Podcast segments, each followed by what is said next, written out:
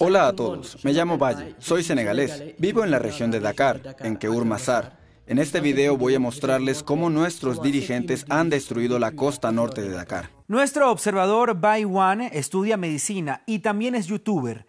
Normalmente en sus videos habla de celulares, pero dice que después de haber visto nuestro programa, decidió realizar un video sobre un tema totalmente diferente, el estado de las playas cerca de su casa y más en general en las afueras de Dakar. Duele ver que el lugar donde pasamos nuestros días está cada vez peor y que no hay nada que podamos hacer al respecto. Esto se extiende a lo largo de 17 kilómetros, desde Tibahuane, Peul hasta Diamalaye. Conté al menos nueve entradas de aguas residuales que desembocan directamente en la playa. Empezamos en Tibahuane, Peul donde empieza la carretera BDN3, hay una planta de tratamiento de aguas residuales escondida detrás de los pinos australianos.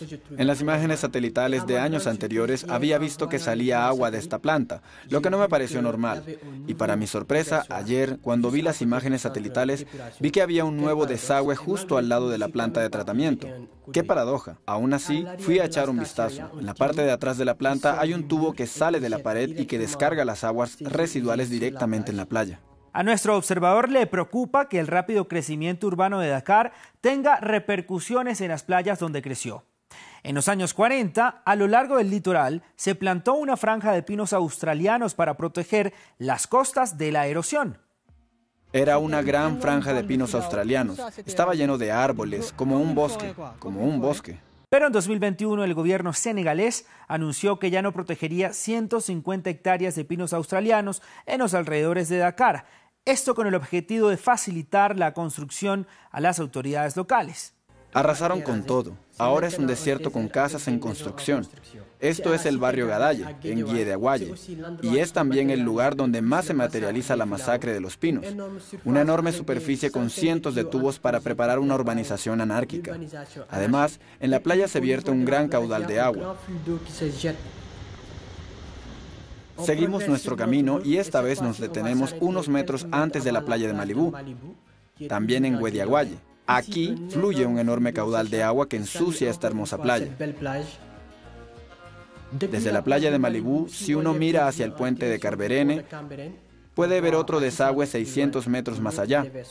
También hay que tener en cuenta que el día que grabé este video era a la 1 pm. A esa hora no hay casi nadie. Pero a las 5 de la tarde muchísima gente viene a estas playas. Muchas personas están a veces en contacto directo con estas aguas, por lo que no es solo un problema medioambiental, sino también un enorme problema de salud pública. Hace 10 años, si uno mira las imágenes satelitales de esta zona, solo había 5 tubos que desembocaban en el mar. Hoy hay 19. 19 son demasiados. Baye nos dijo que espera que su video dé de qué hablar y que planea grabar más. Este esqueleto de dinosaurio fue descubierto en 2018 durante una expedición paleontológica entre Estados Unidos y Nigeria en la región de Agadez, en el Sahel nigeriano. Este tipo de descubrimiento es poco común. Los saurópodos son uno de los animales más grandes que ha habitado el planeta.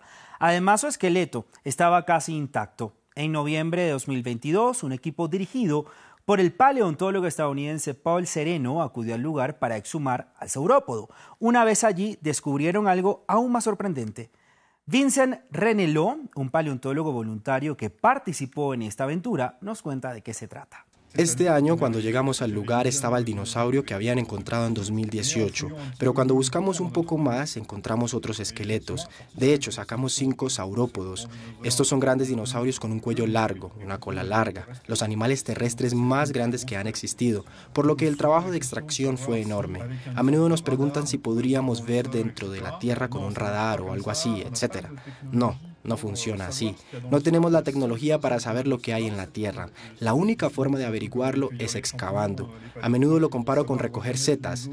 Con un poco de práctica los paleontólogos pueden diferenciar los huesos de las piedras clásicas.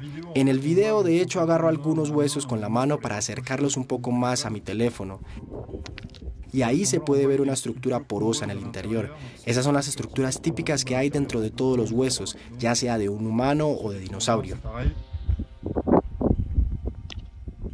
Se estima que los saurópodos vivieron en la Tierra entre hace 145 y 180 millones de años. Su exhumación debe realizarse con sumo cuidado. Por eso, para desenterrarlos sin dañarlos, los paleontólogos los enyesan y después los cortan en secciones. Utilizamos todos los medios a nuestra disposición. Puede ser un pico, una pala, un martillo, un martillo neumático. Cavamos alrededor del esqueleto de modo que solo nos quede, por así decirlo, una isla con el dinosaurio que sobresale de la tierra y yace sobre un gran terrón de sedimentos. Lo cortamos en grandes secciones, lo que nos permitió, por ejemplo, en este caso, sacarlo en cuatro o cinco grandes placas de yeso y no en una sola. Los huesos van a viajar un poco, van a salir pronto de Níger porque lamentablemente Níger no dispone de laboratorios de paleontología capaces de encargarse de la preparación de estos huesos. Van a pasar unos años en Estados Unidos porque es un proceso largo. Allá preparadores profesionales con experiencia y bien equipados podrán encargarse de estos huesos. Y una vez que todo esto se haya hecho podremos estudiarlos. El trabajo de los paleontólogos consiste en comprender cómo funcionaban los medioambientes en el pasado para poder entender mejor cómo funcionan ahora. De esta manera llegamos al final de los observadores por esta semana. Si desea enviarnos imágenes relacionadas con actualidad que haya tomado visto circular, todos nuestros contactos están en nuestra pantalla, en nuestro sitio web observersfrance24.com. Hasta pronto.